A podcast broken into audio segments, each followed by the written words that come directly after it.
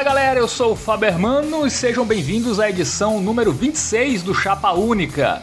Estamos de volta após 11 meses, a gente que teve a nossa última edição mais precisamente no dia 21 de abril, onde analisamos os 100 dias de governo Bolsonaro. E agora voltamos, já que estamos todos em quarentena, como praticamente todo o Brasil e diversos lugares do mundo, devido à pandemia de coronavírus, e esse será o tema desta semana e também das próximas semanas.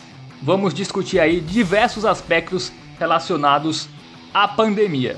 Eu estou aqui com a formação original, começo com ele, que agora é advogado, já tem a carteira da OAB. Bruno Ricardo, tudo bem, cara? E aí, Fábio, tudo bem? Que saudade de estar aqui conversando com vocês de novo. Agora que é advogado, pode chamar de Bruno ainda ou tem que ser doutor Bruno Ricardo? Para o delírio de Melo, vocês que escolhem. Bom, como o Bruno já adiantou, Matheus Melo está aqui com a gente. Ele que agora tem um Wi-Fi decente e agora pode participar das edições do Chapa Única. E aí, Melo, beleza? Beleza, Fábio. Agora, quem quiser um emprego agora, Bruno não é mais estagiário de direito. Agora ele contrata estagiários de direito para ficar fazendo a gloriosa função de ficar tirando foto de documento de processo. Então, mandem os seus currículos que Bruno está contratando.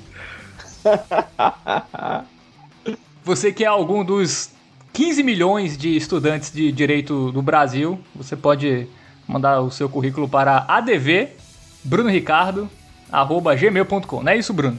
Pode, não garanto que eu vou ler, mas pode mandar. É, essa, essa piada dos 15 milhões de estudantes de direito só não é mais engraçada porque é verdade. é, exatamente, não foi piada, é apenas a realidade. E quem também está aqui com a gente, o futuro embaixador de Tuvalu, Lucas Palhano, participando pela primeira vez do Chapa Única. E aí, Palhano, beleza? E aí, cara, é... tá tranquilo, né? Quer dizer, não é tranquilo, tranquilo, mas para uma quarentena até que tá tranquilo. O que você está fazendo na sua quarentena? É, dormindo, pensando, me entediando, fazendo algumas músicas e é, participando de podcast, porque, enfim, o tédio é grande. Ou seja, tá igual a ser um estudante de RI. É verdade, não mudou muita coisa. Tá a mesma vida antes da quarentena, né, Lucas? A diferença é que antes eu podia sair, eu só não queria, agora eu nem quero nem posso. Muito bem.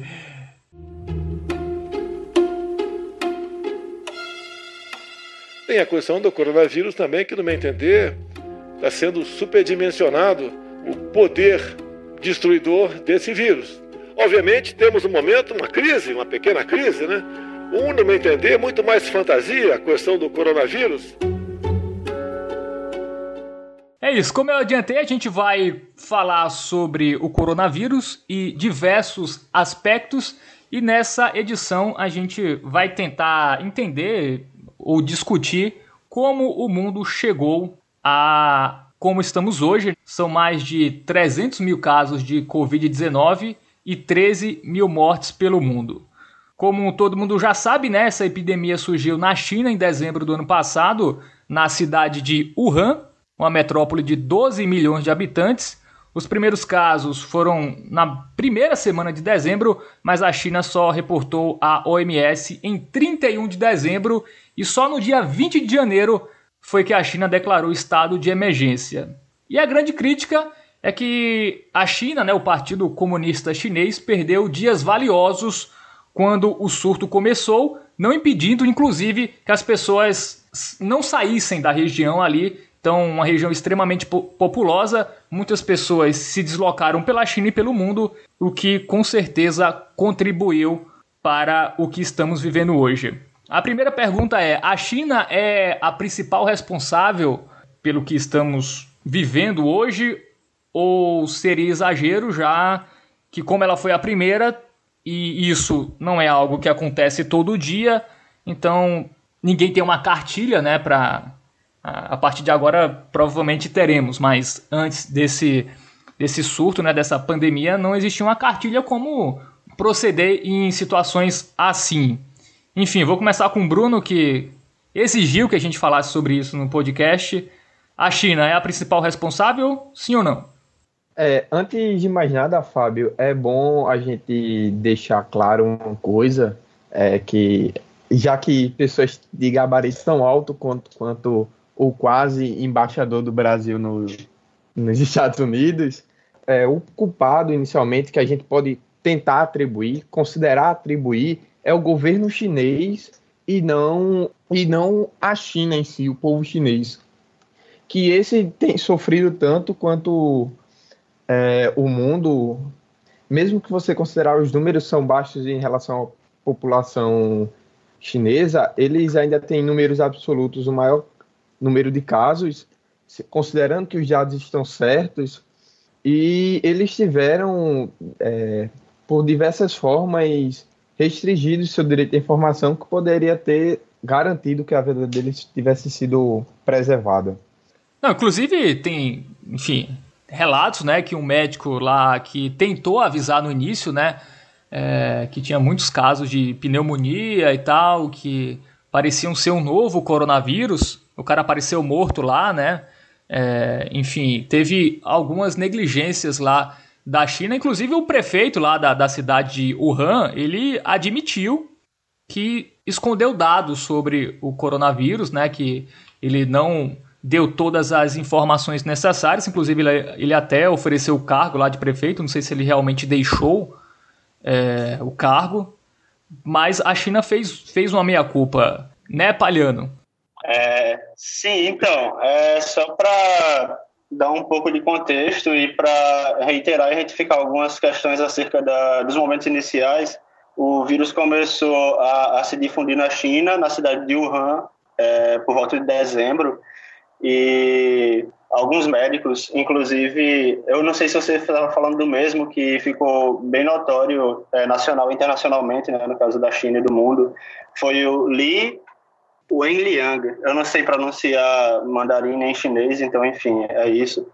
Mas ele foi um dos primeiros a alertar sobre a crise da nova pneumonia, que ele associou com a SARS, né, que é a, assolou a China também em 2003, se eu não me engano, e ele foi coagido pelo governo, não pelo governo central, né, mas pelo, pela prefeitura de Wuhan, e foi obrigado a se retratar das plataformas de, de, é, de redes sociais que ele utilizou na China para divulgar a, o novo surto. E todos os médicos que haviam compartilhado também tiveram que se retratar e dizer que não era verdade e que eles estavam sendo alarmistas e, no caso, esse homem, esse doutor, o Li Wenliang, ele morreu no dia 7 de fevereiro do coronavírus também. Então, enfim, isso gerou uma comoção grande na China, porque ele foi visto quase como um mártir, né? Enfim, ele tentou trazer à luz essa questão que era tão nova e tão incipiente, e ele foi, enfim, calado é, através do, da ameaça do uso da força pelo governo chinês, né? e, enfim, ele acabou vindo a falecer também. Então, assim, e... eu não acho particularmente interessante você buscar culpados, mas sim existem é, indivíduos ou grupos de indivíduos que permitiram que certas coisas acontecessem e que essas coisas gerassem a proporção que a gente que está tomando agora o, o coronavírus, no caso. Mas assim, o vírus ele pode acontecer naturalmente em qualquer lugar do mundo, enfim, tem ambientes mais propensos, tem ambientes menos propensos. A China é muito propensa pela densidade populacional, enfim, talvez pela quantidade de, de relação que existe entre o, a, espécimes selvagens e seres humanos também, isso é um vetor muito grande de contágio. Mas, enfim, doenças podem acontecer em qualquer lugar do mundo e se fosse aqui no Brasil também não daria para dizer se alguém é culpado ou alguém não é culpado. Enfim, alguns grupos de pessoas é, podem cometer erros, outros podem cometer acertos, mas no geral é isso. Completando o que Palhano está falando, Fábio, é importante destacar que o, todo o problema disso se deu pelo, pelo regime autoritário chinês é, que foi a questão de controle de informação. A China queria sempre, é, desde sempre, e em todas as áreas, ela tenta passar uma imagem muito positiva dela, e ao invés de admitir que eles teriam um problema, que, são de, que é de uma causa totalmente natural, que, que, que é um vírus que pode surgir e afetar a população e tomar as medidas necessárias, eles queriam evitar o pânico, mas permitiram que, a, que o vírus se proliferasse. Porque é, o médico ficou curioso com os casos de pneumonia, esse médico chinês que Palhante citou, ele inclusive ficou espantado com os casos e ele por si próprio é, fez as pesquisas, tentou entender o que estava acontecendo. As pessoas faziam parte do governo por medo, por medo de parecer é, responsáveis, porque tem um fator importante que existe um laboratório de pesquisa em guerra biológica na cidade de Wuhan, com medo que tivesse uma associação, eles acabaram é, tentando suprimir toda a informação. Inclusive, parte do que o governo determinou é que os médicos não, utiliza, não fizessem os procedimentos é, de, de prevenção. É, proibiram os próprios médicos de usarem máscaras, que era para mostrar que isso tudo era invenção do. que isso tudo não condizia com a realidade. E o, todo esse problema Exato. tem a ver com o governo autoritário, Agora... o governo que não queria falar, independente do viés político, que é a mesma coisa que aconteceu é. em outros países, que a gente vai falar mais para frente, é que eles não tomaram as medidas necessárias. Um vírus pode surgir e existem métodos para combater, de pelo menos permitir que a informação seja distribuída. Eu tenho particularmente é, só pra... com, com rapidinho parando, é, só com, com simpli, às vezes a gente tende a simplificar uma situação que pode ser, ser complexa. Então, não sou especialista exatamente em, em virologia, longe de mim querer defender o governo chinês de, de qualquer coisa. Mas é tipo, a gente poderia parar para pensar também qual o grau de informação que eles tinham a respeito do problema que eles estavam tendo que, que lidar. É, Melo, na, na verdade, só completando, o grande problema parece que foi mais da, das autoridades locais, né, de Wuhan, que tiveram posturas equivocadas de não avisar rapidamente a, a Pequim, né, do que, assim, dizer que a China, como um todo, tentou esconder o vírus, né? Eu acho que foi um problema local que o governo local achou que conseguiria contornar sem levar o problema é, para todo o país, não conseguiu e aí esses dias acabaram fazendo diferença para o vírus se proliferar, mas a China em um mês, tô, a China ela mapeou o, o genoma do, do vírus, anunciou medidas de combate, ela foi rápida nas ações, né? Ela perdeu nessa nesse mês de dezembro, quando o Wuhan, as autoridades lá locais, demoraram para avisar e se dar conta do problema, né? Sim, Fábio. Fábio, eu agora eu vou, eu vou ter que intervir. Deixa eu falar. É rápido. Deixa eu falar. Vai, fala primeiro, Palhano. Primeira, primeira questão foi, é, corrigindo um, um, leve equívoco de Bruno, não era... É, em Wuhan existe um hospital é, que lida com questões de virologia, mas ele não é de guerra, ele é simplesmente um hospital de virologia. Ele é nível 4, que significa que é o maior nível que existe, que trata de é, vírus e de elementos, enfim, que são extremamente é, perigosos pra, e altamente é, transmitíveis, transmissíveis para as pessoas, mas não é de guerra necessariamente. Ele poderia, é, teria a capacidade de produzir armas biológicas de fato, mas, enfim, teoricamente, dado acordos internacionais, ele não faz, até onde se sabe. E é um hospital de virologia que trabalha com, justamente com questões como, por exemplo, o coronavírus, que, enfim, já era é, analisado e estudado muito antes. Desde o SARS, por exemplo. Então, assim, o governo chinês já conhece a capacidade destrutiva que essas doenças é, é, têm e ele já estuda isso há muito tempo. Agora, discordando brevemente de Fábio, não dá para isentar é, a ação dizendo que foi algo localizado, porque existe um, um certo tipo de é, padrão na ação do governo chinês. Isso não é algo que aconteceu só agora. O governo chinês tem esse padrão de supressão da informação, enfim, ele não permite que exista o contraditório, ele tem uma prática de completo controle da informação, um monopólio da informação, e isso não é só de agora, não foi só um caso isolado, isso já aconteceu diversas outras vezes. E aí é o que volta ao que eu falei. Eu não acho que dê para dizer que existe um ou outro é, culpado por isso. E nem acho que seja necessariamente produtivo procurar culpados agora. Talvez seja mais interessante procurar soluções. Mas o que eu quero dizer é que se é, o governo agindo dessa forma foi extremamente responsável no sentido de, ao invés de analisar o que os especialistas estavam dizendo, ele pensou primeiro na questão política, do impacto político, e dessa forma ele acabou perdendo um período que é conhecido de certa forma, eu não sei os termos específicos, mas é como um período de ouro para a contenção de grandes doenças, que é um momento em que a doença ainda é muito pequena, muito localizada, e ela ainda pode ser combatida de forma muito simples, muito fácil e bem eficiente, inclusive. Então, o que ele fez depois foi impressionante, porque a primeira morte, se não me engano, foi 11 de janeiro, e lá para o dia 20 de janeiro, 23, se eu não me engano, também, eu posso passar depois que eu fiz uma linha cronológica, mas enfim, em questão de 10, 20 dias, a China, é, após a primeira morte, a China já estava gerando uma quarentena com cidades de 11 milhões de habitantes.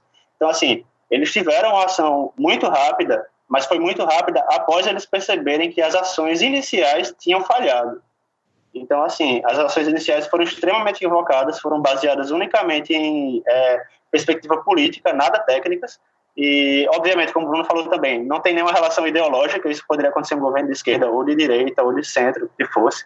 Mas, enfim, pelo fato do regime da China ser extremamente centralizador e controlador das informações, ele considerou que, em um primeiro momento, era interessante tentar, de fato, calar qualquer tipo de, de manifestação acerca do que estava ocorrendo, porque ele considerou que, se fosse possível é, mitigar esse, esse evento, que seria a disseminação do coronavírus, no começo, o mundo sequer ia saber o que aconteceu na China. E é o que muitas vezes acontece. Não tem como saber se já aconteceu antes e a gente não ficou sabendo. Mas, enfim, é um padrão de conduta do governo chinês. Então, não dá para dizer que foi um caso isolado. Eu acho que é mais uma certa tipo de ação que eles passam lá dentro como sendo um padrão mesmo. Adicionando só uma informação, e agora eu dirijo a palavra a Fábio, porque tem a ver com o que ele falou. É, realmente, o, no começo, o governo, e quando eu digo começo, é, o final de dezembro, o governo central não sabia, mas foi divulgado o documento depois, no dia 17 de fevereiro, que mostra que antes do, do governo chinês assumir, assumir que estava tendo problema em notificar a OMS, 13 dias antes dessa notificação, o governo central da China já sabia o que estava acontecendo. Tem documentos que o líder do partido chinês, Xi Jinping, é, já discutia na alta cúpula 13 dias antes da divulgação da OMS. E 13 dias é um período crítico de, de, de disseminação da doença, porque uma das coisas que torna esse vírus tão é, problemático a sua disseminação é que por 14 dias antes de apresentar sintomas, a pessoa é totalmente assintomática, mas é, ele é transmissível. Então, esses 13 dias que o governo central chinês é, descobriu isso também já fariam muita diferença. Quer falar, Melo, alguma coisa? Eu quero, cara. É, complementando um negócio do, do, que Parano comentou de não, não ser a respeito de viés de esquerda, direita, centro. Isso não é uma característica de ideológica, isso é uma característica de todo e qualquer político querer esconder a informação. O particular de quando você tem um sistema autoritário é justamente que ele tem como esconder. Porque se isso fosse na Inglaterra, por exemplo, nos Estados Unidos, o governo tentaria não manchar a própria imagem, o que e a imprensa seria a principal responsável pela divulgação desse, desse documento. É a grande diferença do mundo democrático para o autoritário é justamente esse. Sim. É. Não, foi justamente o que eu falei. Eu disse que não importava se era um governo de esquerda, de direita ou de centro, porque no final o que, é, o que importa é que era uma ação que o governo estava fazendo porque ele tinha a possibilidade de fazer. Enfim, Sim. não tinha direito à contradição, enfim, é, é, lá é, existe uma ideia de que a informação deve ser uma prerrogativa de monopólio do Estado. Ele concede, é uma concessão de acesso à informação por terceiros, mas ele pode remover essa concessão também. Então, enfim, é, eu não, não, diria nem que é necessariamente um, algo inerentemente demo, é, democrático ou autoritário, mas, enfim, obviamente o autoritarismo permite que isso aconteça. Ele poderia, o governo poderia muito bem permitir, por mais que fosse autoritário, poderia permitir que houvesse livre acesso à informação. Mas esse livre acesso estaria sempre é, sendo algo condicional, baseado no, na vontade do governo permitir ou não que ele aconteça. Então, assim, é. eu, não sei se ficou muito claro pelo que eu falei não, na, eu anteriormente, mas. Ah, certo. E é bom lembrar também que em outros países, mesmo países democráticos, é, ações do governo baseadas puramente em questões políticas e nem um pouco técnicas podem ser muito prejudiciais. É, a gente vê um exemplo, um exemplo, na verdade vou citar três para ficar mais completo, que tem o Irã com um governo autoritário que estava tendo muitos problemas com o coronavírus, ele simplesmente parou de contabilizar é, dados sobre o problema. Uma coisa engraçada do Irã, Bruno, só completando a informação, o Irã teve o primeiro morto é, com coronavírus antes do primeiro caso notificado. Então, lá é, teve. É, praticamente Caraca. Paraíba, né? É, aqui, é, aqui teve, teve isso, né? A gente. Eu nem sei ainda se, se aquele caso lá da, da primeira morte, se já saiu o resultado, já, né? Se já foi confirmado. Eu, né? eu acho que é, não. não no... Ainda tá para ainda tá para ver a confirmação. É, no último Mas, boletim só tem um caso que aqui. Eu citar, Sim. Os exemplos que eu ia citar é a Itália, que está tendo hoje é o país onde tem a mortalidade mais alta do coronavírus. Para cada pessoa que se recupera, uma pessoa morre, o que é um, uma informação muito preocupante, porque como o governo chinês é autoritário e tende a controlar a informação, a gente pode e as informações que ele podem estar mandando podem ser informações maquiadas, então os números podem ser piores. E também aqui no Brasil, onde o governo não só demorou a tomar medidas é, efetivas, como está desincentivando a que outras medidas, como a quarentena, sejam tomadas. Não, o governo não tomou nenhuma medida aqui. É, as, todas as ações foram de caráter estadual. Não sei dizer qual foi a diretriz é, é, nacional. Um dia desse estava o Bolsonaro reclamando da quarentena que estava acabando com com a economia. Ele estava criticando, na verdade, as ações estaduais. Então, pelo que eu entendo, na verdade, ele é contrário a qualquer tipo de ação, de intervenção do governo na, na questão da pandemia. Eu não lembro se foi dia 14 ou dia 15, aquelas manifestações a favor 15, do governo. 15. Foi dia 15, você já tinha 162 casos confirmados no Brasil. E o bicho tava lá abraçando meio mundo de, de gente, então. Isso porque ele voltou de um avião com muito coronavírus, né? Até o avião deu positivo para coronavírus. Na verdade, é, e ele não deu. Na verdade, já são cerca de 20 casos de pessoas próximas ao Bolsonaro que estão infectadas com coronavírus e o pessoal está começando a suspeitar que ele é um vetor de transmissão também e não está divulgando a, o resultado dos exames divulgar, ele até divulgou, né? Mas não. Ele até divulgou, mas também não mostrou, não mostrou a prova, né? Ele, inclusive, ele, fez, ele, fez o. Ele fez o exame. palavra não tem. Não ele tem fez o exame por uma entidade civil, é, deu positivo. Ele não divulgou o resultado do contra, do, da contraprova dessa, desse, desse Instituto Civil e foi fazer no Hospital do Exército, né? sem também mostrar o, o exame feito. E o Exército é uma base muito importante de apoio do governo Bolsonaro. Então é, no mínimo, suspeito. É, o Bruno, Bruno falou aí de Itália, Brasil, enfim.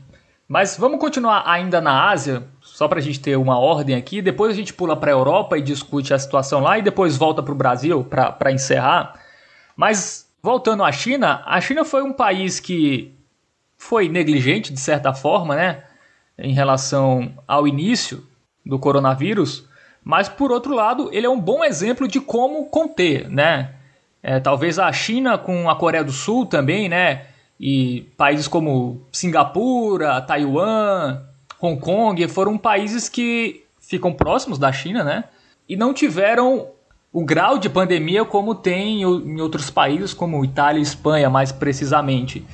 Então, se ela foi negligente em um ponto, ela está sendo muito importante para a gente tentar é, aprender a como conter, né? Como já foi mencionado aqui por, por um de vocês, teve uma quarentena lá pesada, né? O Wuhan ninguém saía, né? Era 11 milhões de pessoas em sim, casa. Sim. Tá com 11 milhões de pessoas e a quarentena fechou. Inclusive, dia 23, eu vi aqui, dia 23 de janeiro foi é, decretada a quarentena de Wuhan e mais quatro cidades. Dia 24, ou seja, um dia depois, já eram 12 cidades em quarentena na China. É, é, é mas o, é... o ônus e o bônus de você ter um viver num regime autoritário, porque querendo ou não, é, é, essas medidas mais enérgicas assim são muito facilitadas pelo caráter do, do, do regime. Eles podem simplesmente mandar fechar uma cidade e vai todo mundo ficar dentro e, e dane-se. As pessoas vão, vão obedecer. Isso é um pouco mais complicado no mundo democrático.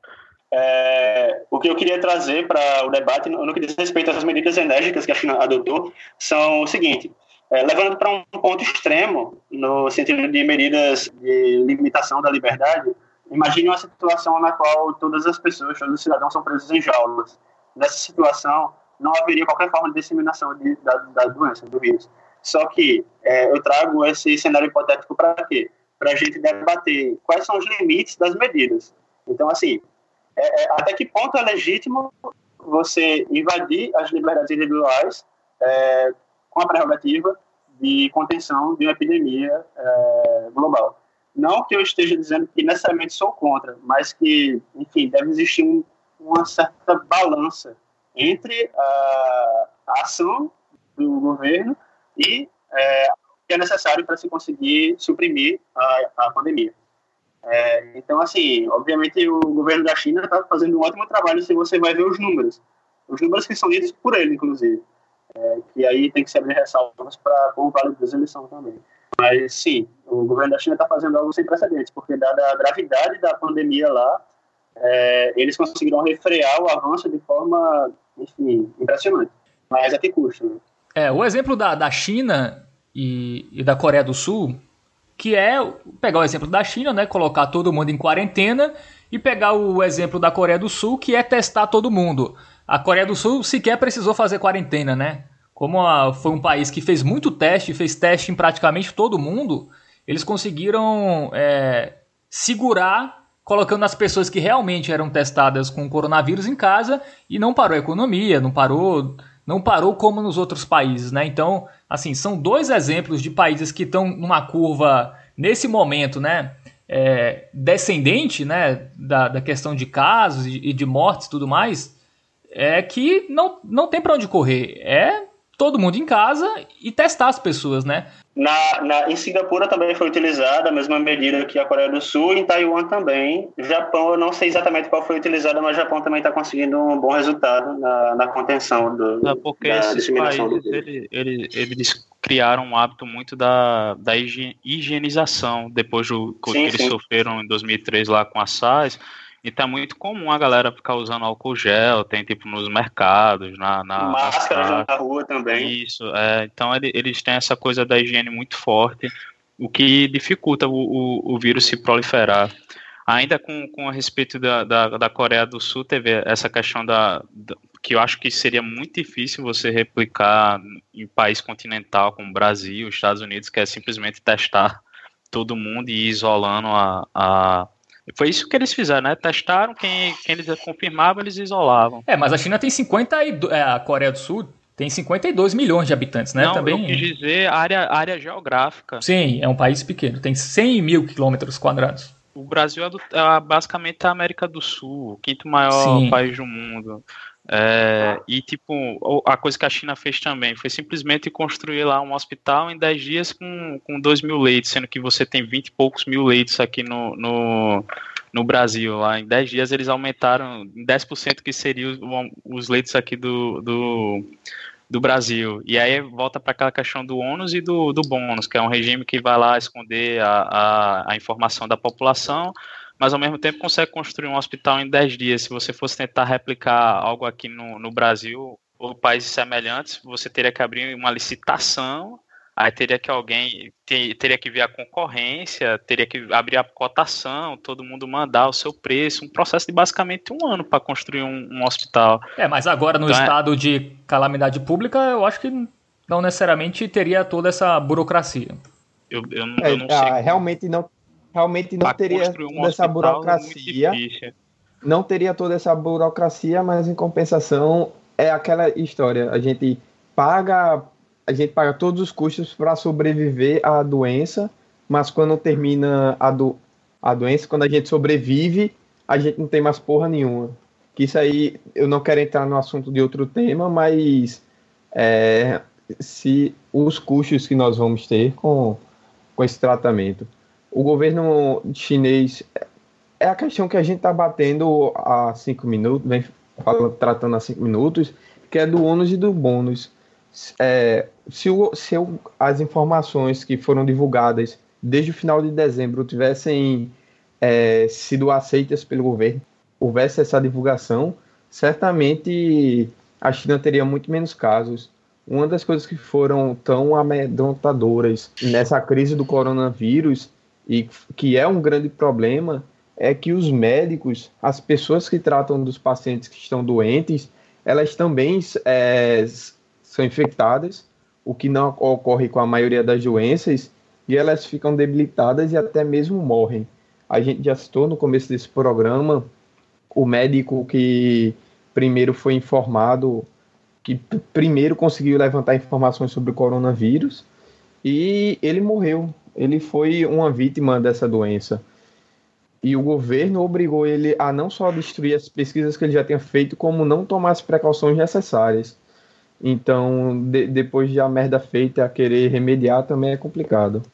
O, a questão que a gente pode é complicado não, é desejável depois que a merda foi feita querer remediar, ainda bem. Não, não é, é desejável, mas a merda foi feita. E também não adianta a gente ficar falando mal da China, que é um regime autoritário, mas aqui no Brasil, a gente, com um regime democrático, a gente toma as mesmas atitudes erradas. Eu, eu, é, o que... Eu... Vai. Pode ir, Fábio, vai.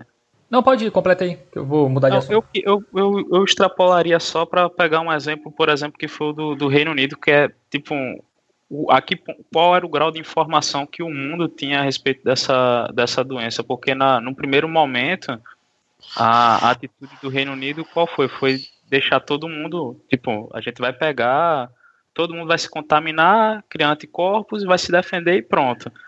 Essa foi a postura dele. Aí, só que, em paralelamente a isso, ele fez, mandou fazer uma pesquisa e tal. E aí, na pesquisa, viu-se que seria milhões de mortos se fosse essa medida a, a ser tomada. Mas o, o próprio fato de ter se concebido essa uma decisão como essa mostra que talvez a comunidade científica não tivesse tão, tão, tão aparada de informações assim a respeito dessa doença. É, na verdade, eu creio que talvez as assessorias dos políticos não tivessem muito bem amparadas informações, mas a comunidade científica já tem um grande conhecimento, tipo, tanto que se você for ver, por exemplo, a live que o Atila fez ontem, é, ele traz alguns artigos é, indexados, enfim, revisados por pares, de muito tempo atrás, ele traz alguns de 2007, falando sobre a possibilidade de vírus de é, do coronavírus de morcegos passar para seres humanos e ser algo é, extremamente infeccioso. É, ele, o próprio Atlas também, em 2016, participando de um podcast, chegou a falar sobre o fim do mundo através de uma doença que seria é, como a gripe, é, tão contagiosa quanto a gripe, mas com a taxa de letalidade bem maior. Então, assim, existem precedentes e a comunidade acadêmica, ela tem muito conhecimento, principalmente o pessoal que estuda com virologia, por exemplo. A questão é que, às vezes, o conhecimento acadêmico não sai para outras esferas, incluindo a esfera política. Eu acho que talvez é, a, a, gravidade tenha sido um pouco é, ignorada, mas não pela comunidade acadêmica, é, exato, subestimada, mas não pela comunidade acadêmica, sabe? Eu acho que, desde que começou, na verdade, eu vejo, por exemplo, o Atlas, que é um divulgador científico que estudou virologia, extremamente preocupado com o que estava acontecendo. Agora eu vi que muitas pessoas não estavam preocupadas. A preocupação só começou a chegar agora no Brasil é, a partir dessa semana passada. Então, enfim, a gente espera chegar aqui para começar a se preocupar. Eu acho que é mais ou menos por esse caminho. O problema é você tratar muito como se a comunidade acadêmica fosse uma coisa homogênea, quando ela é extremamente heterogênea, né? Porque nesse mesmo estudo lá em inglês, que é, o próprio Atlas cita no vídeo, o estudo, eu não sei se ele cita esse. É, o, o, prazo que eles dão. Tipo, o, o, o estudo inglês lá diz que seria 18 meses de, de quarentena para você erradicar essa, essa doença. E, tipo, 18 meses tem um prazo. Também tem muita gente que fala que vai ser três meses, mais ou menos. Então, você. Não, para mim tá claro que não, não existe um consenso a respeito do, do, de como se portar a respeito. Ah, Claro que não existe consenso, assim, tipo, na verdade a ciência ela é feita pela ausência de consenso. Tipo, se existe um consenso, acaba se tornando um certo tipo de dogma. Existem coisas que são mais ou menos aceitas. A gravidade já era conhecida. Agora, as formas como combater, isso daí os cientistas também não conseguem dizer exatamente, a não ser por é, medidas que são reconhecidamente é, eficazes, como, por exemplo, é, higienização, é, enfim, é, isolamento social. É, são questões que são empíricas e são observáveis, são, enfim, qualificáveis e já são bem tradicionais dentro da, do conhecimento acadêmico. Mas, claro, tipo, não tem como saber. Cada é, é, pandemia tem suas particularidades. Então, os estudos ainda são bem incipientes no que diz respeito ao Covid-19, sabe? Mas, assim, dava para saber que não era algo que você só deixa rolar e tá tudo bem, sabe? Porque tem a questão da quantidade de leitos, enfim, é, depois de um tempo, a, a, o pico, no pico de pessoas contaminadas, é, a maior parte, a grande maior parte da população contaminada não vai ter leitos, então eles, enfim, quem tiver problemas não vai conseguir tratamento, vai morrer sufocando, basicamente. E pessoas que precisavam de tratamento por alguns outros problemas, tipo acidente de carro, enfim, ataque cardíaco, qualquer tipo de enfermidade, também não ia ter leitos. Então, é, é um custo muito alto de vidas humanas e já dava para ter uma noção de que não era algo que dava para deixar rolar. Agora, claro, não existe, não, ninguém tem bola de cristal, nenhum acadêmico tem bola de cristal para dizer ah, vai melhorar daqui a tanto tempo, daqui, enfim, ou tem que fazer isso ou fazer aquilo. Mas o que funciona para a China não necessariamente funciona para outros países também, ou sequer é aplicável em outros países, como você mesmo chegou a, a comentar anteriormente. Então. É, vocês citaram aí o Atila Yamarino, né, que é um biólogo ele Exatamente. é doutor em biologia, né? E ele é especialista em espalhamento de vírus, né? Ele estuda isso. A, car isso. a carreira acadêmica dele é estudar como os vírus se espalham. E, é, enfim, chegou quem, o momento está... dele brilhar. Exatamente. E está sendo uma fonte ótima, né? Eu acho que aqui todo mundo acompanha ele. E quem está ouvindo esse podcast e quer uma informação é, correta, enfim, e embasada, tem que tem que procurar os vídeos do Atila no, no YouTube, também tem os tweets lá, que é que é alguém que explica muito bem, né? Explica de uma forma bastante didática e muito clara a situação é, do, do coronavírus. E voltando aqui mais especificamente às situações dos países, né? A gente teve a, a Ásia, né? A maioria dos países asiáticos é, parece que não subestimaram, né? A questão do coronavírus. O Japão tem pouco mais de mil casos, né? se eu não me engano. Tem um site aqui que é o Word ou Mera.info, né, que é um site aí que tem vários dados aí, tem dados de todos os países sobre o coronavírus, tem o gráfico de evolução de casos em cada lugar. E os países asiáticos tem muito poucos, né? O Japão, que teoricamente tivesse um país que deveria ter muito mais casos, tem mil casos só. A Coreia do Sul, que tem 8 mil casos, né? E já conseguiu é, controlar e seria muito mais leve né, a situação lá se não fosse o pastor lá que foi responsável por quase 60% da contaminação no país, né? Que, inclusive, vai ser até processado lá pelo, pelo governo sul-coreano. Vamos passar para a Europa agora, porque se a Ásia, com exceção da China, e até a própria China, né, já que ele foi o epicentro inicial da, da, da doença, né, foi onde surgiu, a Europa parece que essa sim negligenciou bastante, né? É, o, o coronavírus parece meio um. Foi meio um preconceito, assim, por, por ter sido uma doença da China e tal, de um país asiático. Eles acharam que não iam chegar lá neles como chegou na China. Qual a visão de vocês da postura da Europa? Antes de vocês falarem, uma, uma notícia interessante, né? Um dado interessante sobre a situação de Itália e Espanha, que são os piores países hoje na Europa, né? É... Uma coisa muito engraçada foi que no dia 19 de fevereiro teve um jogo da Champions League entre Atalanta e Valência. Atalanta é um time de Bergamo, né? Que é a principal local, né? O epicentro da Itália é a, a região da Lombardia lá, mais precisamente na cidade de Bergamo.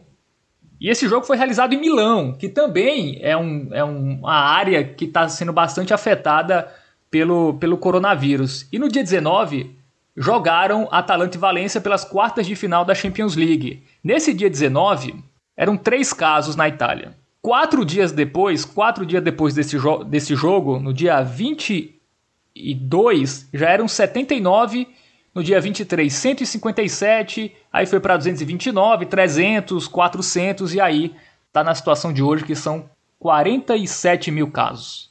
O dia 20 de março, até o dia 20 de março foram 47 mil casos. E teve um médico espanhol que. Eu vou até deixar a notícia no, no link aí, no nosso post aqui do episódio. É, deixa eu achar o nome dele aqui.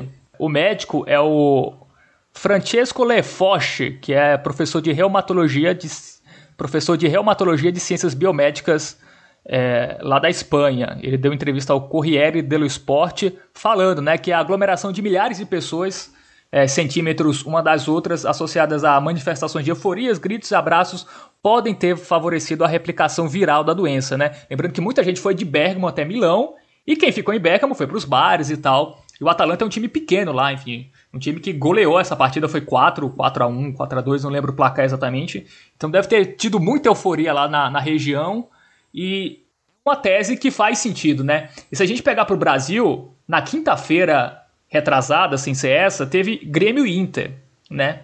Lá no Rio Grande do Sul. Eram 55 mil pessoas é, lá no estádio. E curiosamente, dos casos que eu sei de lá, teve o presidente do Inter, estava com coronavírus, e um dos casos lá no interior, na cidade de Torres, de, do Rio Grande do Sul, foi de uma pessoa que estava no estádio lá.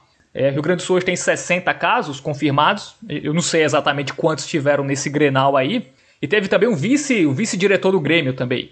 Então, pelo menos três pessoas que estavam naquele jogo é, foram confirmadas com coronavírus. Então, é, para ver como a questão da aglomeração pode ser um fator que realmente pode desencadear várias transmissões. E o time lá, o espanhol, o Valência, 35% dos jogadores foram testaram positivo para o coronavírus e a Espanha, depois disso, também foi um país que, junto com a Itália, mesmo tendo começado depois né, a, a epidemia lá, em termos quantitativos, está praticamente igualando e daqui a pouco a tendência é até superar a Itália.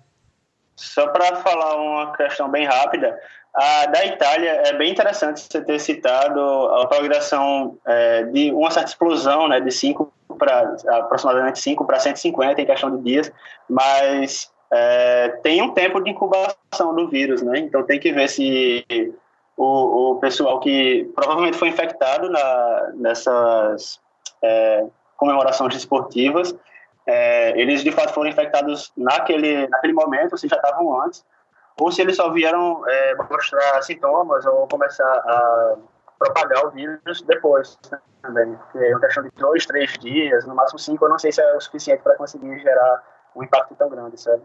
Eu tinha, eu tinha comentado no programa, eu não sei é, o, a quantidade de tempo para a pessoa se, transmitir a doença, mas os sintomas são 14 dias, como eu tinha falado antes, e também, não só isso, e também outra coisa interessante é que na Itália, o prefeito de Florença, é, ele tinha ele tinha encabeçado uma campanha para é, evitar o preconceito contra chineses para os coronavírus. E ele lançou a campanha Abraça um Chinês também. E essa campanha até bate mais com as datas. Essa campanha foi lançada no dia 2 de fevereiro.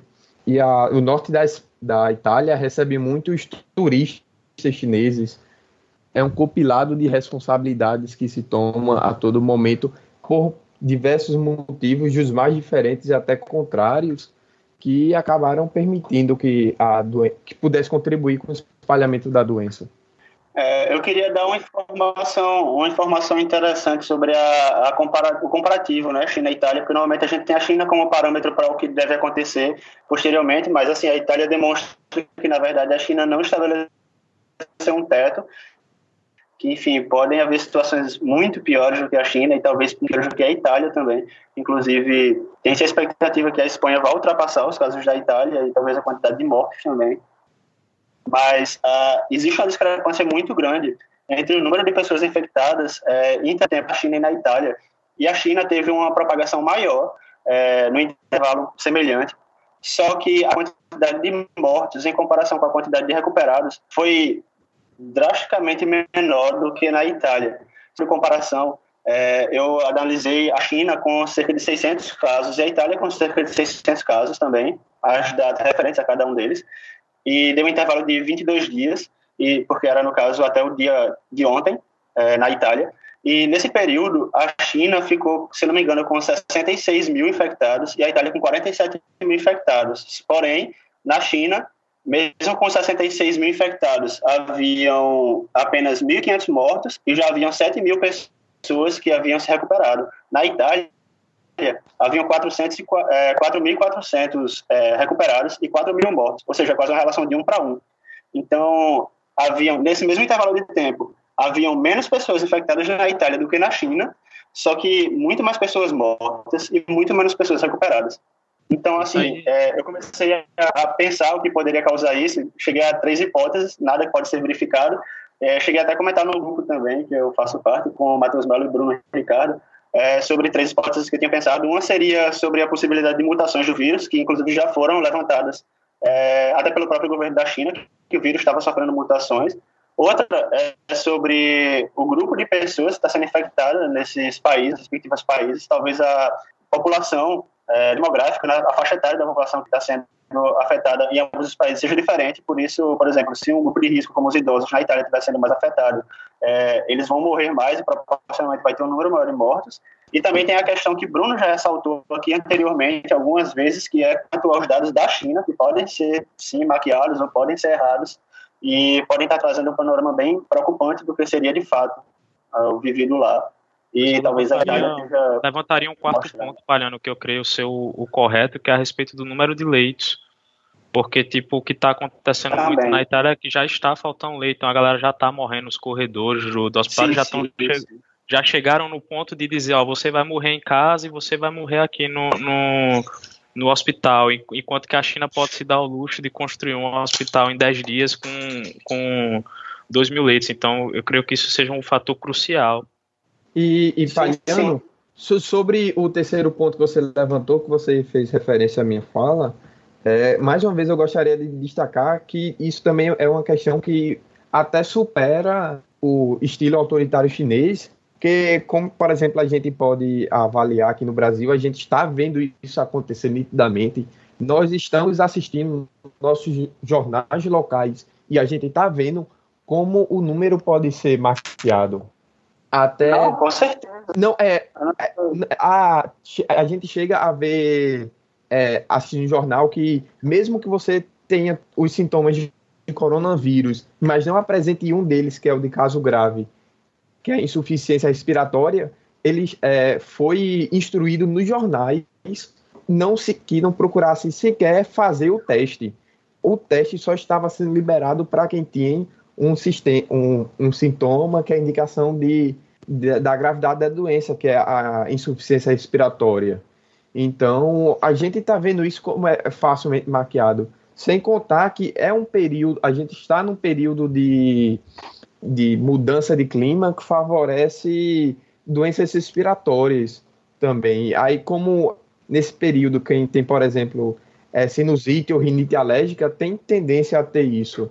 E, e, nos, e como nos casos leves de coronavírus, é, da doença, como nos casos leves, é, é basicamente os mesmos sintomas de uma gripe, as pessoas sequer procuram é, os hospitais ou não se cuidam. Então, essa questão de notificar corretamente todos os casos, é, independente do estilo de regime, é, é claro que alguns regimes vão dar preferência a isso, vão tentar fazer, mas em todo, em todo regime pode ter essa, essa subnotificação de casos.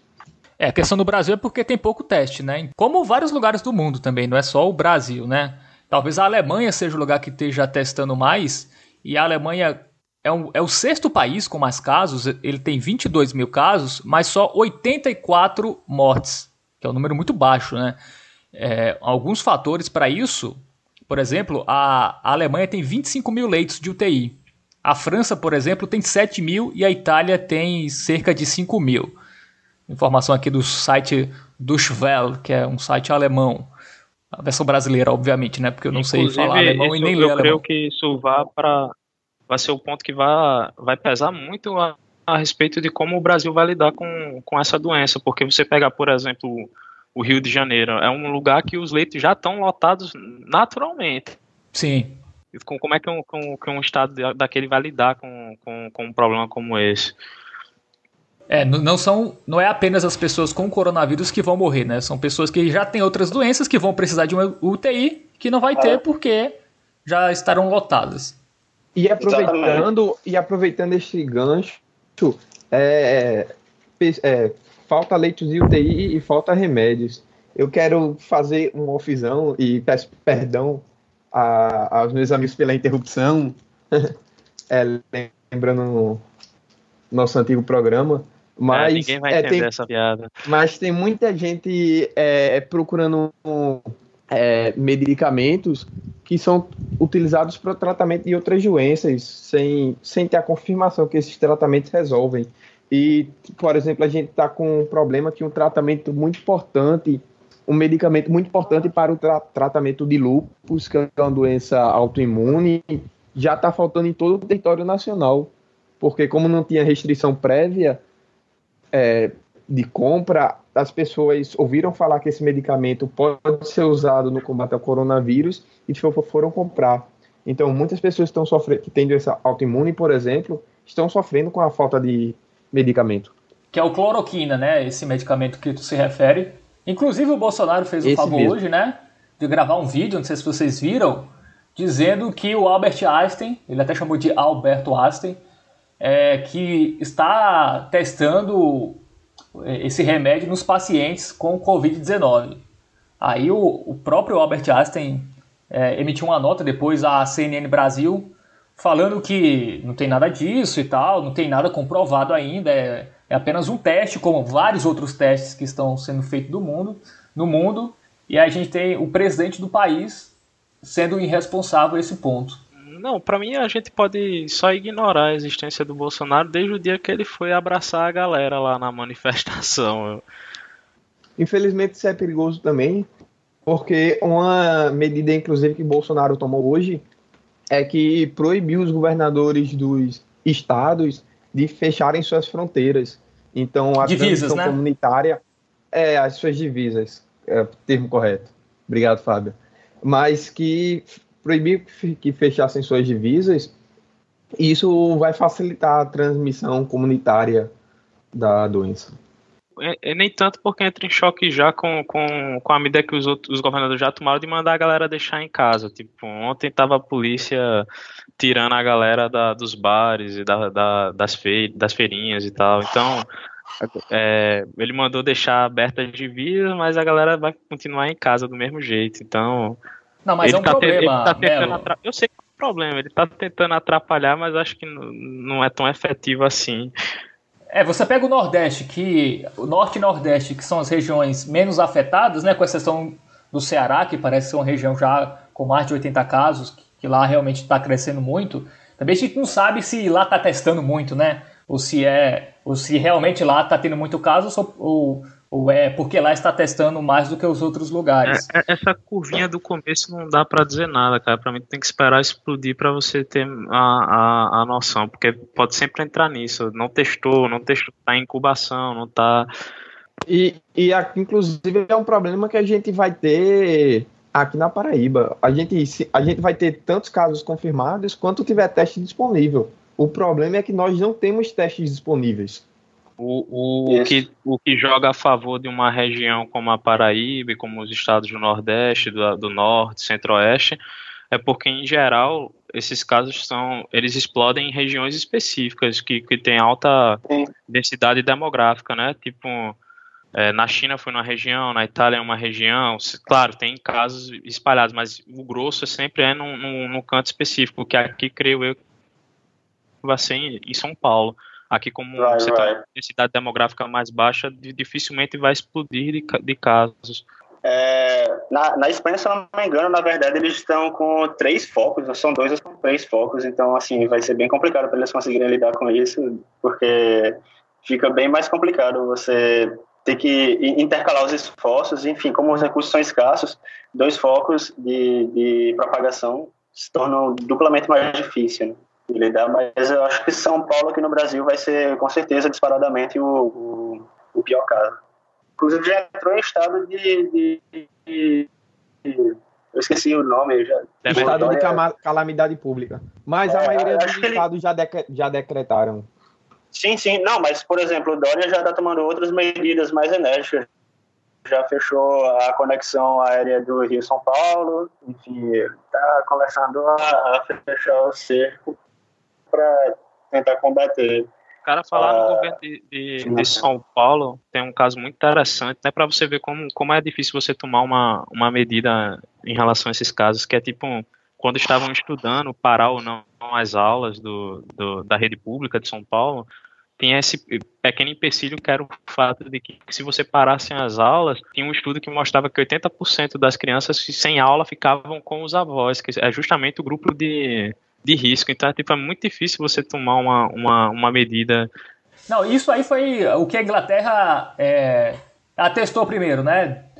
Por isso que eles não mandaram as crianças logo para casa com essa por essa lógica de eles iam trazer o coronavírus para os avós, né? Então essa foi a lógica do a inglesa, né, britânica para para ter retardado aí como falou o Palhano aí ou não sei se foi Belo ou Palhano, depois de estudos, eles realmente se deram conta que, que tinha que fechar tudo, cancelar tudo e tal. O negócio do, do, do, Reino Unido que é diferente do Brasil é porque lá é bem menos comum, né? Essa coisa do, do hábito dos avós cuidarem do, do, dos netos. Aqui é extremamente comum. A criança não está em aula, os pais estão trabalhando, ela vai ficar na casa do, dos avós. Sim, exatamente. E o Brasil está é, tá sendo o país aí que aparentemente é, é, onde o governo, né, onde o seu presidente está levando menos a sério, né, até o Trump, que começou também achando que não era nada demais e tal, ele também já começou a, a ter medidas mais é, eficazes e enérgicas lá, né, enquanto aqui no Brasil o Bolsonaro defende culto, né, que não tem que fechar culto, tem que deixar, shopping também não devia fechar por causa da economia, só que aí é complicado, né, aí você não vai é, é melhor fechar agora, onde teoricamente tem, temos poucos casos, do que esperar chegar uma situação como chegou na Itália, que demorou, né? A Europa demorou. A gente está aqui no Brasil, a gente começou essas medidas de quarentena antes do que eles. Aqui, por exemplo, a Paraíba parou o seu campeonato estadual, né, o campeonato paraibano, quando tinha um caso. A Inglaterra esperou mil casos para parar. Inclusive, há dez, nove dias atrás teve um jogo entre Liverpool e Atlético de Madrid, com o Enfield lotado na Inglaterra, né? Com público e ninguém nem aí, né? Inclusive, 3 mil espanhóis foram para lá, enfim, foi uma, foi uma ideia nada muito uma, uma, ideia nada boa isso da Inglaterra ter negligenciado a tal ponto é, que demorou muito para parar as coisas, diferente da França e enfim de, de outros países. E aqui a gente Cara, tem essa, é, é essa briga, aquela né? coisa do é muito aquela coisa, tem aquela frase do. Como é o nome do autor do, do Guia do Mochileiro das Galáxias? Eu não. Douglas Adams. Douglas Adams, que é o ser humano é um dos poucos animais que conseguem aprender com o erro dos outros, mas mesmo assim se nega a fazê-lo. Porque a gente já tava vendo como tava lá, existe turismo Europa-Brasil, existe turismo China-Brasil, é, é, é óbvio isso, e aí a gente, tipo, espera ter muitos casos aqui para começar a tomar uma, uma uma atitude. Tipo, aqui teve Botafogo e Flamengo no, em fevereiro, 50 mil pessoas lá no, no, no Maracanã. Você teve, tipo, os, os campeonatos chamaram muito para parar. Tu citou também Internacional e, e, Grêmio pela Libertadores, o estádio lotado. Enfim. É... Não, na semana retrasada, a gente teve São Paulo e LDU, Morumbi lotado, Flamengo e Barcelona de Guayaquil, Maracanã lotado, e Grenal, Maracanã lotado. Enfim, Maracanã isso há nove lotado, dias não, atrás. Não, tô falando do jogo do Flamengo. Teve nessa semana de Libertadores teve o Grenal, mas o Flamengo também jogou no Rio e o São Paulo também jogou em São Paulo, com estádios muito cheios, completamente lotados, com 40, 50 mil torcedores. É, só que também é difícil, né? Assim, parar logo, né? É, também não é, não é tão, não, tão fácil assim, né? O Brasil ainda estava. Sinceramente, assim, vendo depois, seria, parece mais fácil, né? Qual seria o argumento para não parar, cara? Porque, tipo, ok, eles achavam que nunca ia chegar aqui, que não, não existe vinda de avião da Europa para cá, vinda de avião da, da China para cá. Era nítido que ia chegar. Se você teve a mínima oportunidade de, de inibir isso, você deveria ter feito. Tinha que esperar ter 100, 200 casos para pensar em fazer alguma, alguma coisa a respeito. Mas aí a gente também tem que, tem que lembrar que é, infelizmente a gente tem que voltar a esse tema, mas que por muito tempo foi vendido a ideia, inclusive comprada por muitos, que a doença não era assim tão grave e, e que era controlado. É, eu me recordo agora de ter recebido um, um, vídeo de médicos da cidade de Wuhan totalmente desesperados com o que estava acontecendo e ao mesmo tempo ver notícias nos jornais que o governo chinês estava é, dizendo que isso era teoria da conspiração, era fake news e gente querendo espalhar o pânico. E, e muitas pessoas, e mesmo que depois que esse discurso da China mudou, vários, vários líderes do mundo ocidental estavam comprando essa narrativa que não era tão perigoso, que era gente querendo espalhar o pânico. Porque é, quando, você recebe, quando você recebe uma fake news, quando você é muito impactado pela primeira notícia, mas já tem estudos sobre isso, inclusive a gente citou é, alguns estudos desses é, antes da nossa parada no programa, que quem recebe a primeira notícia é extremamente impactado, mas a correção tem é, 10% da abrangência da notícia original. Então, é, até tanto que até hoje a gente acabou de falar, o, presi o presidente do nosso país ele está sendo totalmente irresponsável e está propagando que a doença não é tão grave e pessoas que, e, que são seus apoiadores ainda fazem piada dizendo que seria uma, uma honra pegar a, a doença e fechação para o governo. Então, é, é um problema. É, sim, só para falar sobre a questão da, do pessoal, das pessoas, né? Tanto da sociedade, a comunidade civil, quanto do, dos políticos não terem tomado medidas anteriores, é que é difícil você considerar, por exemplo, que as pessoas são plenamente racionais, sabe? Tipo, até agora, que já chegou aqui no Brasil, que a gente já está vendo a curva começando a, a, a, ter um crescimento exponencial, existem pessoas se negando a, a, acreditar no impacto da doença na, na vida privada e na, na, na, social também como um todo. Existem pessoas que querem manter sua rotina é, como sempre, enfim, ignorando completamente o que está acontecendo ao seu redor. Então, assim, se você. Hoje em dia, tem pessoas que se negam, então, se a gente fosse tomar essas medidas é, é, antes, ia ser completamente desacreditado, sabe? As pessoas demoram para cair a ficha, de certa forma. A inércia é muito grande na sociedade humana. É, existe um, um, certo padrão de, de agir, de pensar, que, enfim, demora para ter essa ruptura. E normalmente a ruptura só vem em momento de crise. E, e não a crise para os outros, a crise para você mesmo, enquanto indivíduo ou enquanto parte da sociedade. Então, assim, é, eu sei que racionalmente seria muito mais coerente a gente tomar uma ação imediata e até é, antes da, do problema acontecer, mas, enfim, é, é bem complicado exigir isso a nível social tinham pessoas que já estavam muito preocupadas, como, por exemplo, virologistas, ou algumas pessoas que, enfim, estavam se inteirando mais do assunto, mas até, até mesmo eu, por exemplo, não estava é, é, lendo muito pesquisando muito sobre a dimensão, sabe? Eu sabia que havia um problema, e eu sabia que era um problema de nível global, mas eu não tinha visto, por exemplo, os dados, eu não tinha informação sobre qual seria o impacto é, ou econômico ou em vidas humanas e, enfim, eu só estou começando a, a, pesquisar mais sobre isso há duas semanas e o problema já existe há três meses, então assim é, é difícil você conseguir quebrar esse mestre, sabe? Às vezes, por mais que o problema já esteja se desenrolando, parece algo muito distante, algo meio surreal, sabe? Não que seja algo que é impossível de acontecer, porque já aconteceu antes, a gente já sabe que aconteceu antes,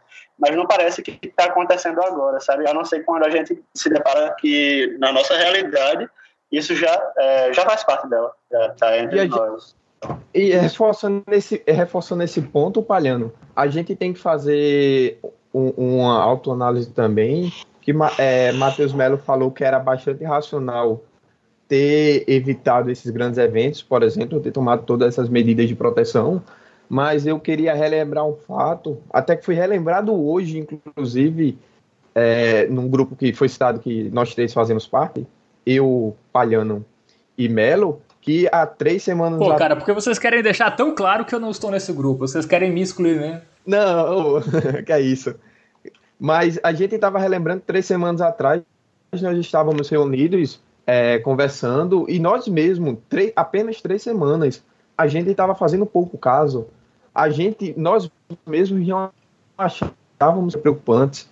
É, mas e... nós somos ignorantes, Bruno. Tipo, ao, ao contrário não, do, que, não... do, que se, do que se pensa, o, o Ministério, a Secretaria dos Estados, eles não só são um cara lá que o Bolsonaro colocou, que, que o governador não. colocou, tem um corpo técnico trabalhando lá, Sim. que eles têm noção da mas, gravidade mas, da, das coisas. Mas ao, mesmo, mas ao mesmo tempo, Melo, você tem que lembrar que quando uma pessoa está no cargo, ela ainda é um, um ser humano normal.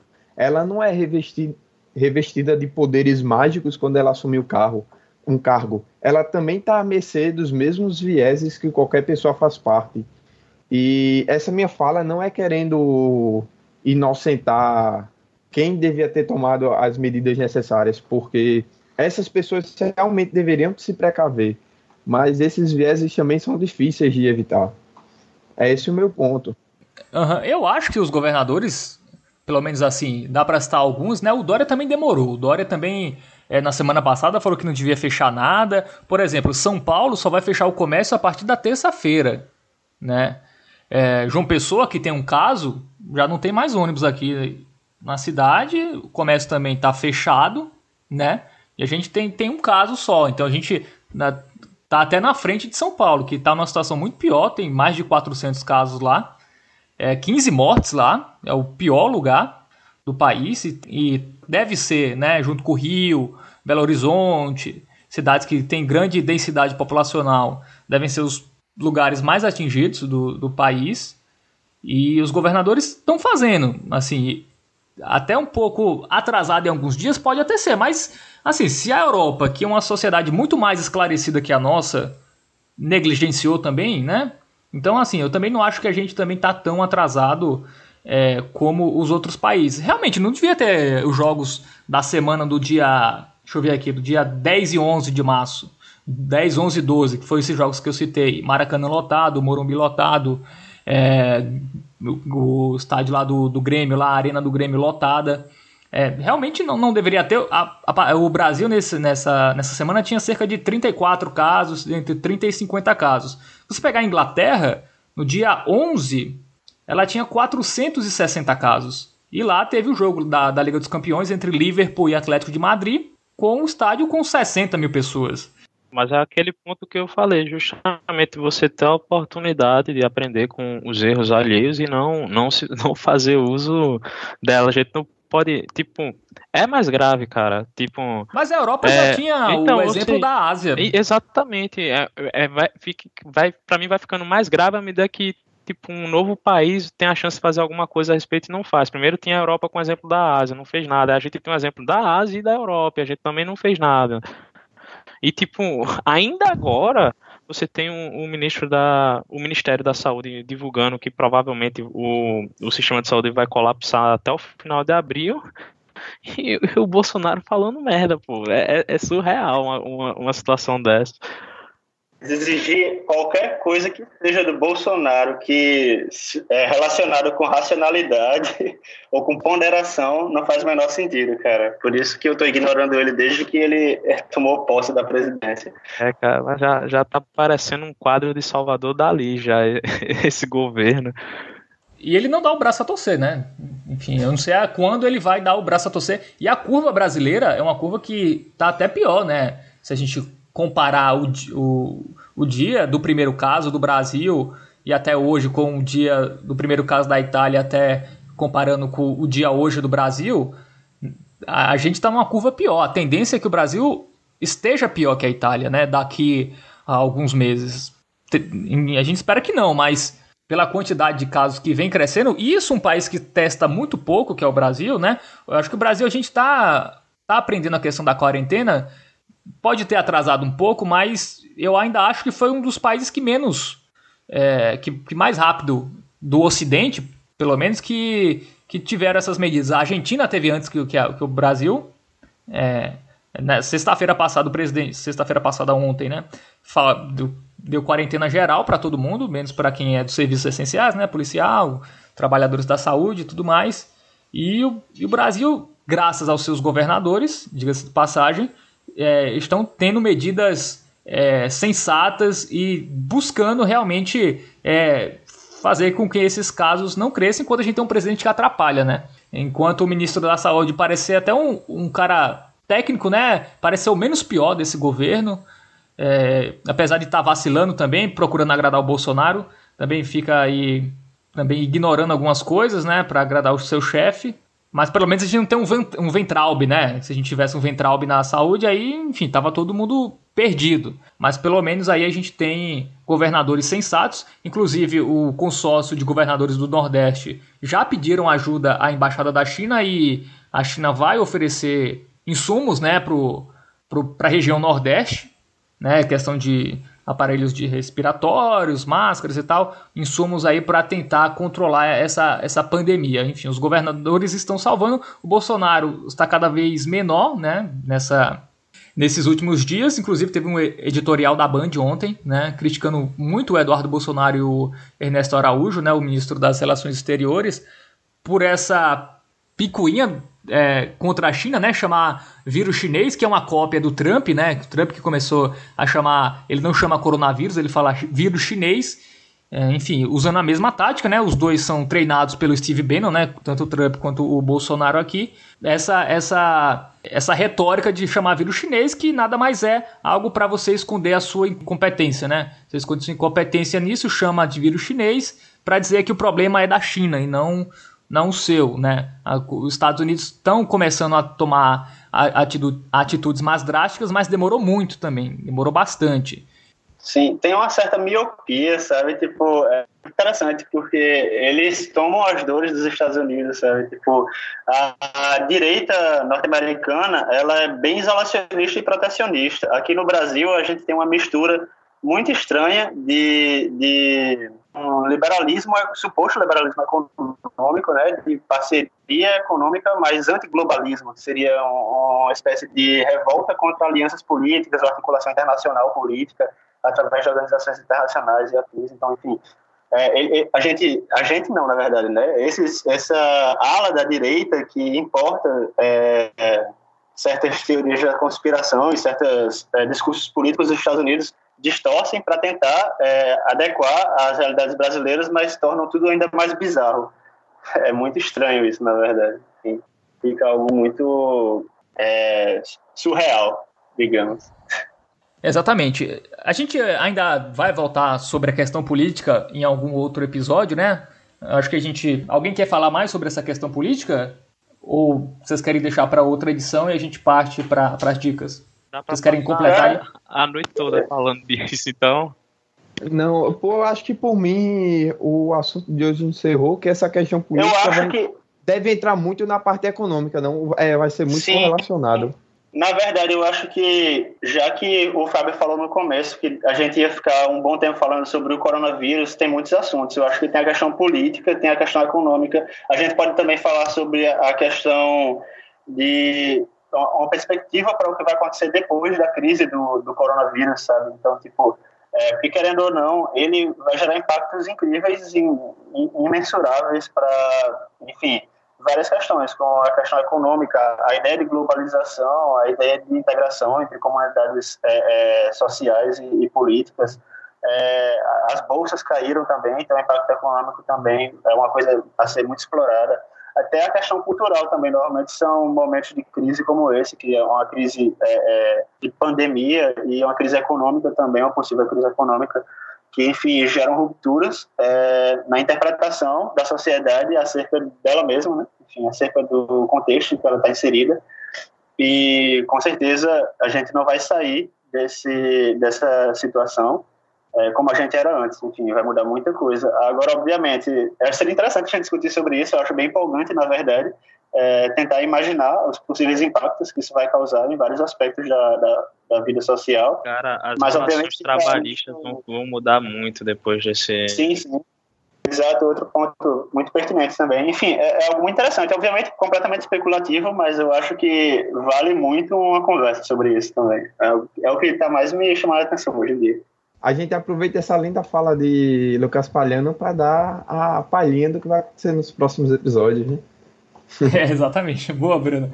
Só falando sobre as questões trabalhistas, eu acho que vai ter muita empresa que vai ver que o home office dá para fazer com muitas atividades, né? É, mais uma vez, é, ser... é, o ônus e o bônus, porque vai ter muitas empresas que vai perceber que não precisa de, de tanto corpo de funcionário assim ou de uma estrutura física, né? Porque os caras gastam energia, É. enfim, gasta muita coisa. Exato. Aqui, minha namorada, por exemplo, ela vai trabalhar de casa, ela vai gastar a energia dela, a, a empresa vai ter uma economia. É um debate interessante. É, mas vai ficar para os próximos episódios. A gente teve essa discussão inicial, né, da como os países vinham enfrentando, vem enfrentando, né, a questão do coronavírus.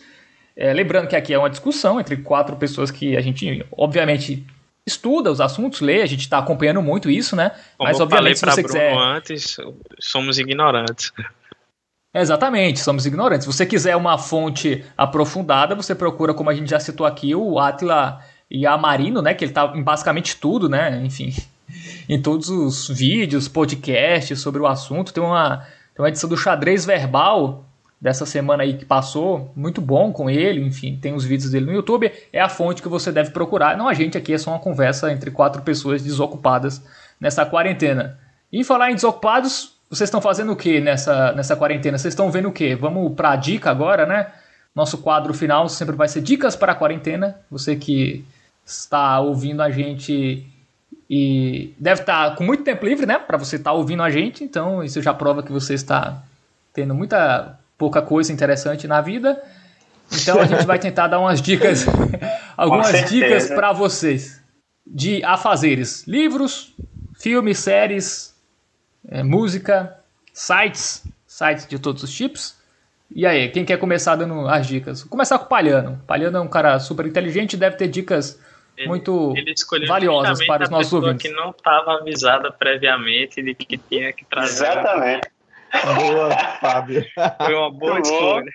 Pronto, então eu vou começar com o Melo, vai. Comigo. Eu vou deixar a Palhano pensando um pouquinho. É, você sabia, É verdade, desde ontem. é verdade, desde ontem. É, en- entregou o tempo de preparação da gente para esse podcast. A gente Boa. se preparou meia hora ontem e veio gravar. meu tempo de, de preparação foi de, eu acho que umas 8 da noite, quando o Melo falou, vamos participar. Eu disse, vamos, e pronto.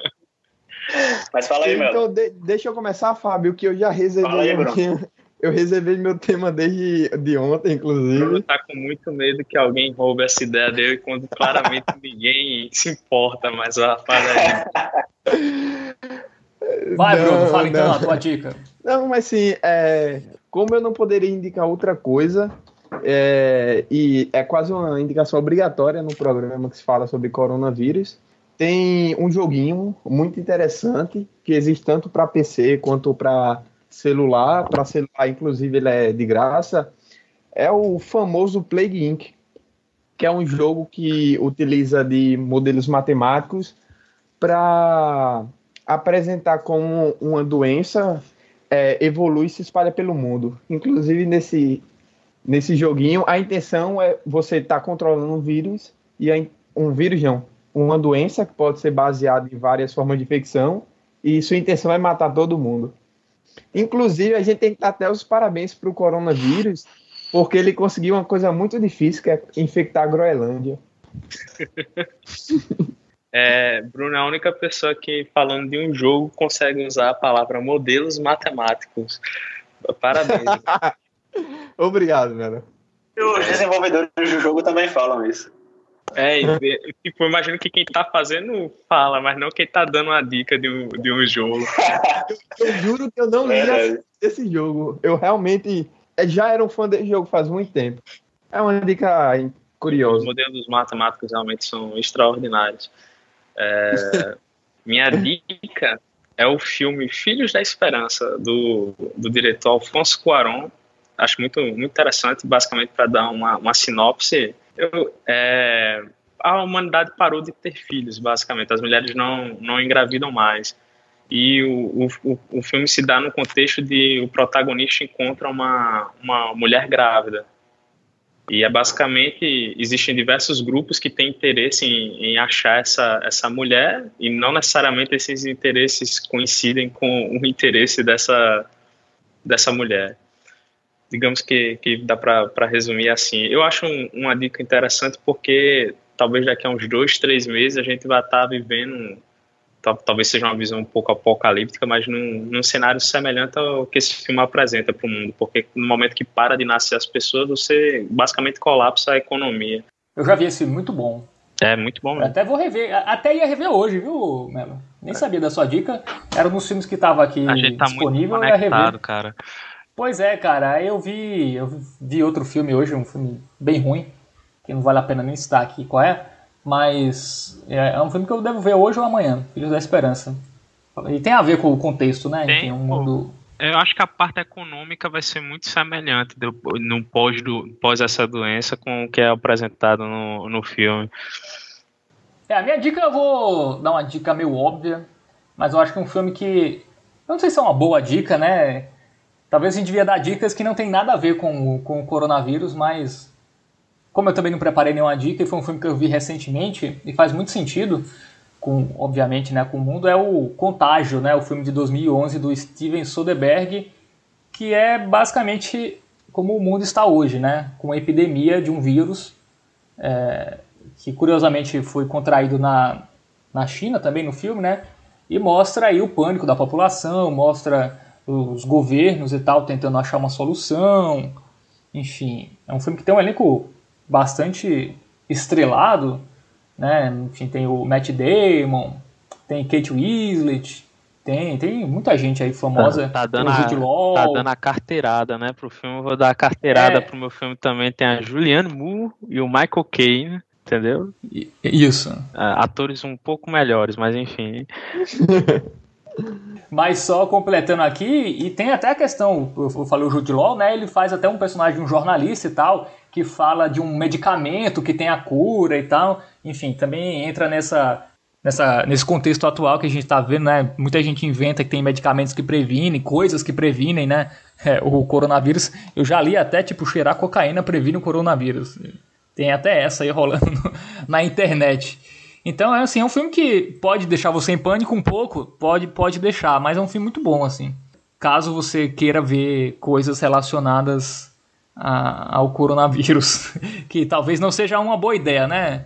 É, enfim, mas como eu também não tive tempo de ver muita coisa, né, nessa quarentena, eu, eu vi de coisa boa, né? Eu vi alguns filmes, mas a maioria foram muito fracos os que eu vi. É interessante que Fábio manda a gente fazer um negócio e ele mesmo não faz, que é pensar em, um- em uma dica.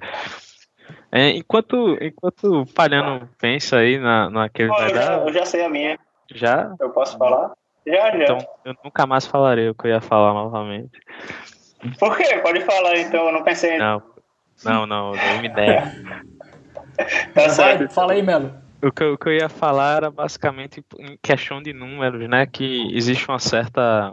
é, principalmente porque, em geral, são jornalistas divu- divulgando números. Eu não sei como é o curso de jornalismo necessariamente, mas no sentido que você mostra que o número da Itália é maior que o do, que o do Brasil é maior do que a Itália em proporção, mas você tem que ver proporção não em números brutos, mas você tem que ver em proporção, porque a população do Brasil é três, quatro vezes maior do que do que a italiana. É, é mais interessante você comparar curva por curva mesmo, para você poder fazer essa, essa análise.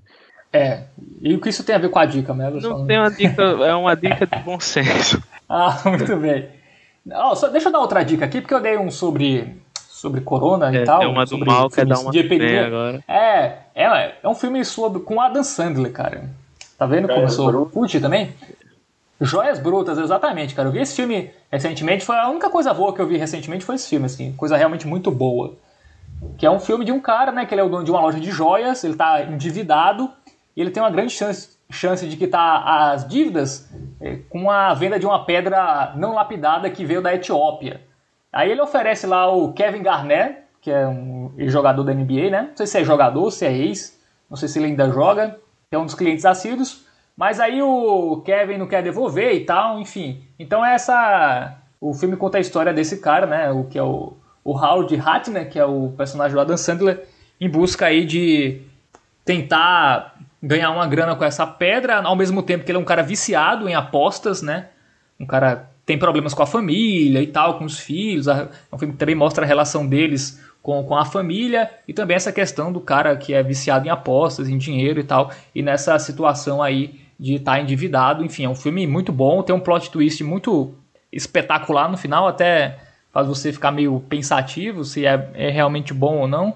Mas enfim, eu acho que é um- das coisas que eu vi esse ano, uma das melhores, que é Joias Brutas com o Adam Sandler. É um filme da Netflix, tem aí quem tem Netflix dá, dá pra acompanhar. E quem não tem também, tem o Bom Torrent também, que né, tá liberado agora. Incentivando não é mais crime, não. pirataria.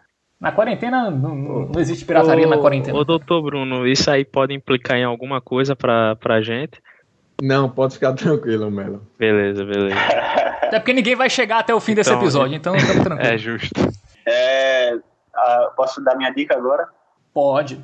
Ótimo. Então, a minha dica, já que eu não sabia que eu tinha que dar dica, vai ser uma, uma série de desenho que eu acabei de assistir hoje, que é o BoJack Horseman.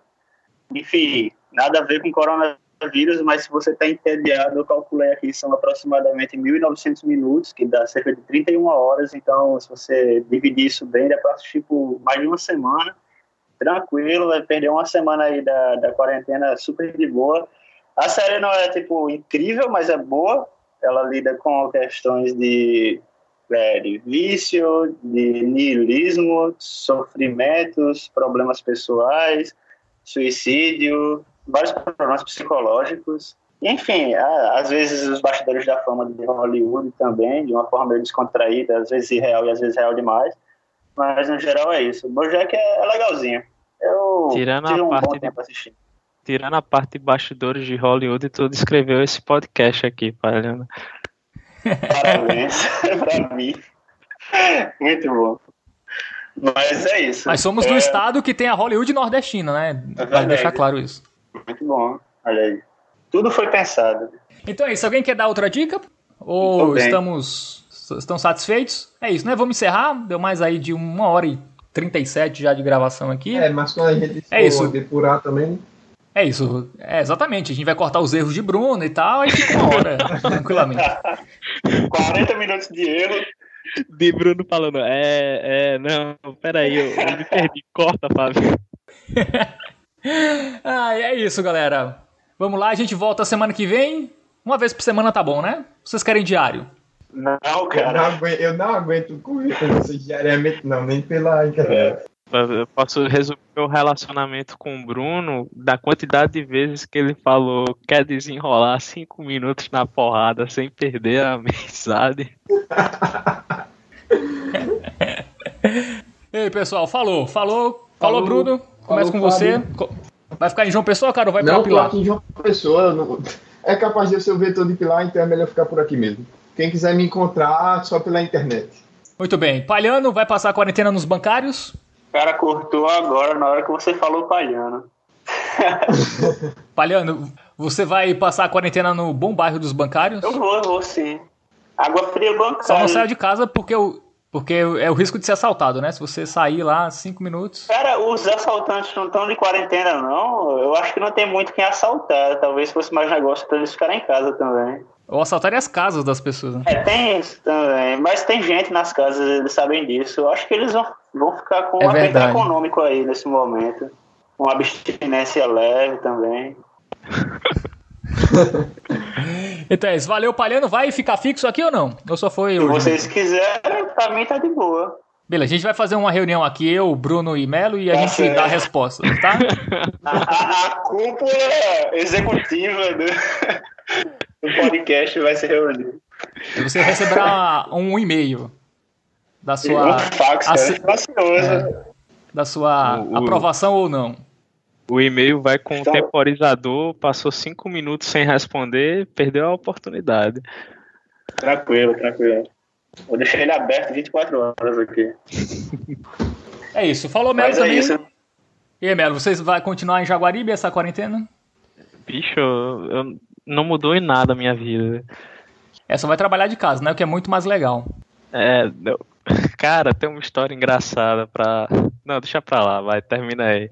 Não, pode contar, pô. Não, vou usar Começa, isso. Deixa pro próximo, pro próximo como moeda de troca, é, para as pessoas voltarem de, de curiosidade. É o cliffhanger do próximo pessoas, episódio, tá? É, cliffhanger. Duas pessoas vão ficar muito curiosas. então é isso. Vamos, falou, galera. Até a próxima. Vamos encerrar com a música, né? Que música vocês querem? Vou botar Corona. Sabe quem é Corona? Cantora dos anos 90? Sei não, cara, mas coloca aí. Vou, vamos encerrar com ela. Falou, pessoal. Até a próxima. Falou, E fica em casa, né? Fica em casa porque Corona está aí a todo vapor e queremos nossos familiares vivos. Com certeza. Rapaz.